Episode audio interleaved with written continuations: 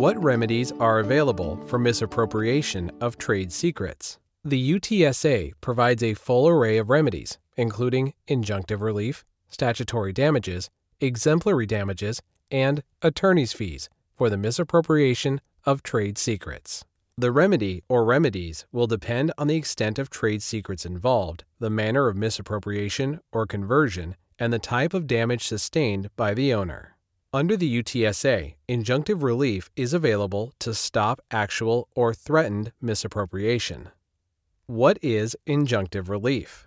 Injunctive relief allows the owner of a trade secret to legally prohibit a former employee, for example, from misappropriating, publicly disclosing, or otherwise profiting from his or her knowledge of the trade secret. The scope of an injunction varies based on the nature of the potential misappropriator's knowledge of the trade secret and on the potential competitive advantage that knowledge might grant. The duration of an injunction is determined based on the amount of time it would take a competitor to reveal the trade secret by proper means.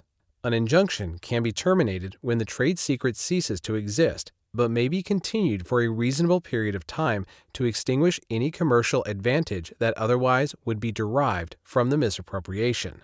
In such a case, the court may still award the owner injunctive relief that is narrowly crafted to deprive the defendant of any benefit of time saved by improper use of the owner's trade secret.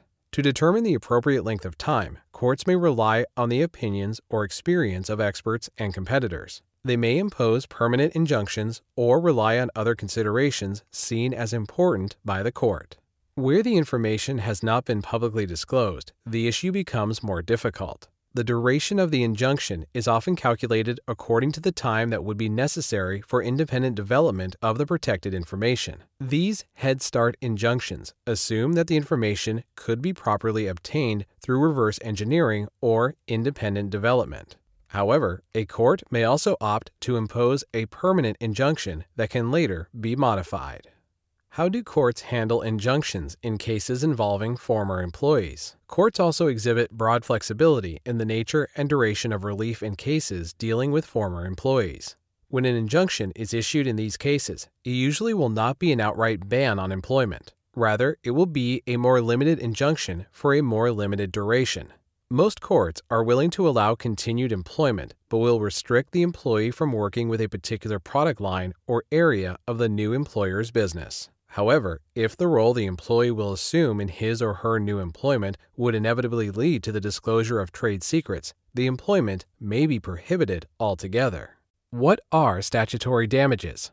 Misappropriation may be awarded with statutory damages. For example, in Seagate Tech LLC versus Western Digital Corporation, the Minnesota Court of Appeals affirmed a judgment of $630 million in favor of the plaintiffs against the defendants, stemming from a trade secret misappropriation dispute. Under the UTSA, damages are measured by the actual loss caused by the misappropriation, as well as any resulting unjust enrichment of the misappropriator.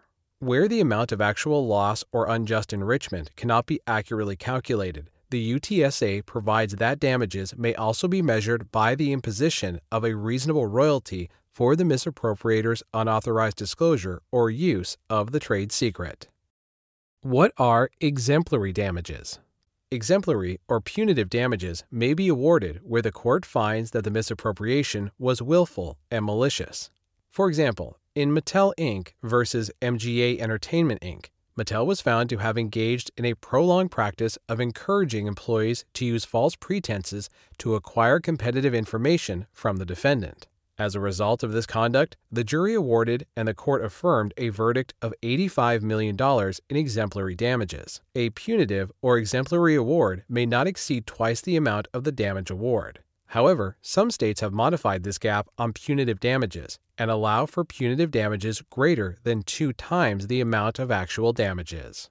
In exceptional circumstances, an injunction may entitle the owner of the trade secret to a royalty for the period of time during which the use of the trade secret was prohibited. For example, the Supreme Court of Georgia has affirmed a trial court's reliance on a seldom used provision of the UTSA to impose a royalty injunction instead of an injunction prohibiting the use of the plaintiff's trade secret.